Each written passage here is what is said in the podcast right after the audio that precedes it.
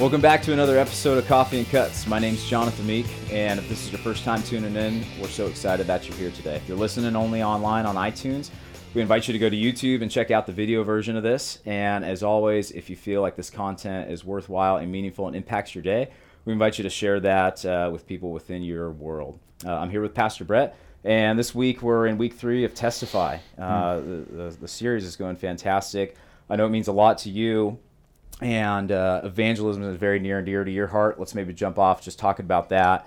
And a lot of people, I think, know your story. Uh, but for those that don't, maybe just give a little bit of background on why evangelism means so much to you.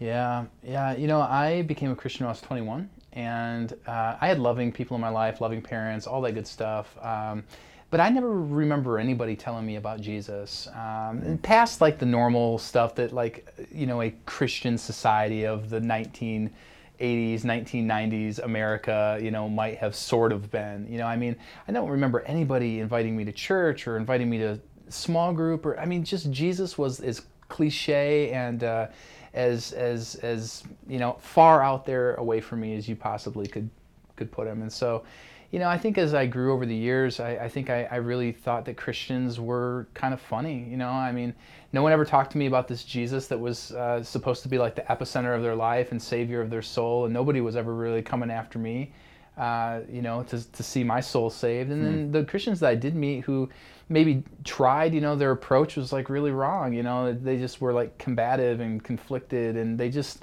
I don't know, man, they just didn't, they didn't, they didn't approach me with a sense of, I, I want to see you saved. They, they approached me like, hey, get your life better. Yeah. Become different, you know, be be a better you and then come to Jesus versus the Jesus I've come to know who says, come as you are, but don't believe that you're going to stay the way that you came. And so, man, I do have a huge heart for, to see the local church like joyfully live in their own salvation and say, dude, I want you to know Jesus Christ. And if Jesus really is the best thing in your life, dude, why aren't you talking about him? Yeah, why, no doubt. Why aren't you telling other people about him? If if life and death hangs on what you do with Christ while you live, then why do so few Christians even say his name? Yeah, no doubt. I, I really loved what you said uh, uh, on Sunday. Good shepherds fight for their sheep. I think that's just so well said. And if you think about the people that are in your world, and, and this week we talked about Matthew thirteen, you know, the, the parable of the four, so, the four soils. Right. And if if you start going through, I recently read a Francis Chan's book, uh, Crazy Love again, uh, with a small group of guys. Yeah. And he talks about there in one of the chapters, don't just assume that you're good soil, yeah. right? And I think as a Christian, most of us would probably naturally gravitate that, oh, there's here one, two, and three, um, the rock, the thorns, and the path, and well, I'm not any of those because I'm I'm sitting here in church, right? But that's not entirely true. Right. Yeah, and I think that's uh, what we were trying to get to the heart of when we talked about, like, these are the people you're going to meet, but these also could be the people that you are. You know, especially when we talked about, um, you know, let's just say a lot of Christians wouldn't identify with the, the seed that fell on the path because, well, hey, that one didn't, that wasn't open at all. Mm-hmm. I received the seed. But you look at the thorns and you look at the weeds, that starts to sound like a lot of church people. You know, the thorns um, and the weeds, uh, you know, in that sense are, you know, Christian people who get choked out by playing it safe, right? Mm-hmm. Having a really safe Christian existence. Like I, I do the right things, I've said the right things, but I don't go, go all in. I've got, you know, all kinds of chips in my pocket that I hold for me. They're not for Jesus, and these aren't Jesus's chips when they are Jesus's chips, mm-hmm. you know, and it's the people who learn to let go of those, those things and say, you know what, Lord, everything you've given me is truly yours, and you want to use what you've given me to glorify your name. There's an exciting life of followership there. The same is true when when uh, the the shallow soil on the rocks. You know, I see a lot of people who are like, "Oh, I'm a Christian. I'm a Christian." Until it gets hard. Until it gets hard, right? And and hard might not even be like persecution, which Jesus talks about. He's like, when you get persecuted, you fall away. Look, a lot of people aren't getting persecuted in America. It's all first world problems over here on this side of the pond. It's first world problems. And so where I think that rubber meets the road is for the Christian who starts to walk with you. And yeah, you see him on Sunday, but now you pull him under your arm and you say, hey man, we're going to talk about the decisions you make on Friday. We're going to talk about the way that, you know, you go about your social life. We're going to talk about some of these harder things, and we're going to line up what you do with what Jesus wants, and we're going to see how they meet. All of a sudden, you don't see that cat anymore. And so, you know, it isn't going to be, oh, you know, yeah, my I tried to talk to my neighbor, and he, he called me every name under the book, and he told me if I talked to him about Jesus again, he was going to kill me. We don't face that kind of persecution here. Yeah, no, no. It's going to be, you know, the, the, the thin soil that fell on the rocks is going to be that Christian who doesn't want to be held accountable, and they're just going to poof, be gone.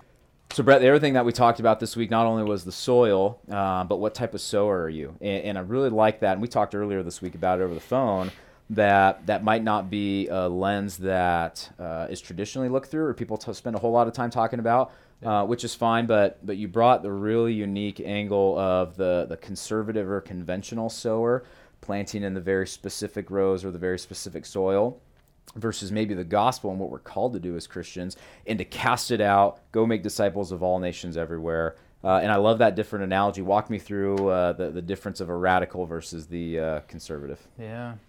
You know, I think that anytime I've ever heard this message preached, I think the entire emphasis was on the soils, right? And and, and kind of like what you just said, it's like we, we typically will see that being, um, I think, the focus. But, you know, I, I read through this, man, that sower jumps out to me, yeah, big every single time, and and I think that's the whole point, you know. So there's this sower who's he's out there sowing the seed, and and, and like we talked about, you know, if if you didn't sow the seed right, it wasn't going to grow, and if it didn't grow, your family didn't eat, and if your family didn't eat, they died, and so I mean, this whole sowing thing was was a big deal, and so Jesus paints this picture of this guy that people just would have been like, who is this dude? You know, I mean, it, I think it would have shocked them. I think I think they would have been really wondering, like, we get the soils, but this sower guy seems kind of weird to us. And, and, and the reason he's weird in the parable is because he just threw seed everywhere, dude. He didn't even ask questions. He, he wasn't like, oh, rocky soil there, not going to waste my seed. Throws it on it. Mm-hmm. Oh, here's the path. Don't, you know, throws it on it. Oh, there's some brambles. Throws it on it. Like, this dude just didn't care. And I love that, mm-hmm. because it, I think it calls us into this idea that I don't have to be conservative when it comes to my outreach. I don't have to, you know, be like, oh, I, you know, I think she'll take it, and I think he probably won't. Doesn't matter. Mm-hmm. Those are people made in the image of God, equally in need of the salvation I know in Jesus. Yeah, I'm going to try to find a way, no doubt, if God would open the door, to start to notice, pray for them, and then see if if if if there's some kind of crossing of paths that we could somehow interact with each other, because I'm going to cast a seed. I'm going to plant a seed today. Yeah, well, it's interesting. It's everything you're saying, it sounds fantastic. It's super uncomfortable for most people, yeah, right? right? So, and and last I checked, the Bible doesn't say, um, I want my people to live a very comfortable, cushy life, right? Mm. We need to be stretched, but there's that balance of, again, a guy like you and me might be natural for us, uh, a little more type A, go up and smile and, and shake someone's hand, and that's okay, versus someone who is is maybe a little bit more of an introvert or doesn't want to go out of their way. So I, I really think that the other piece of that, we need to pray for boldness.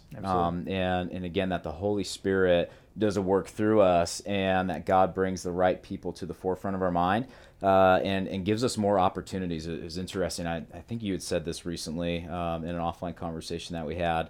Uh, and we were just, t- you were saying, having a conversation with someone, maybe it was out, and then they'd asked you some question about, what do you do for a living? And you're just like, oh, yes, Lord. And I just laugh every time, because it's like, that's that's what like instantly pops in my head now whenever those, whenever God opens those doors. But you need to be intentional about praying for those opportunities too. Yeah, absolutely. Absolutely. Yeah. And I think it, it all goes back to week one and two, right? So, so we talked about evangelism doesn't start with speaking. It starts with praying. That's right. And asking God, Lord, give me eyes to see. Help me to see today. You know, you're going to go to the gym this week, or you're going to go to work, or you're going to go and you're going to get stuck in a traffic jam. You know, God has used traffic jams in my heart to just remind me of the the priority that the gospel has to take in my life, because I can sit in a traffic jam and I can get a bad attitude. Oh, I'm so delayed. I'm I'm so burdened. You know, I got to. And all of a sudden I look around and I see that girl and I see that guy, and I can look at my rear view and there's a family behind me, and I would have never noticed these people if there wasn't a traffic jam. And you know what? I could either have a bad attitude or I could have a gospel attitude, and all of a sudden I start to pray for these people. Mm-hmm. Lord, who is that man? I pray in the name of Jesus, you call him in. I went to the dentist the other day. This dentist, he's my new dentist. He's, man, he's like got his like elbow in my jaw, and his face is like right here by mine, dude. It was funny. I just started thinking, you know what? I wonder if Doctor So-and-so knows Jesus. I'm just started praying for this guy. I mean, mm-hmm. he was so close to my face, and he was drilling on my tooth.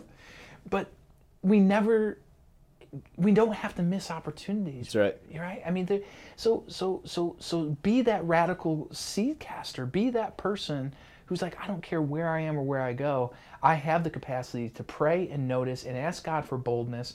And if he crosses my path, I'm going to be ready with just a simple touch of joy, mercy, respect, and grace mm. to give to somebody that could open a door for a kingdom conversation or for an entire eternity to be changed. Well, the question becomes then, if, if everyone prayed for that boldness, and if everyone in the church prayed for those opportunities, how different would the church look today?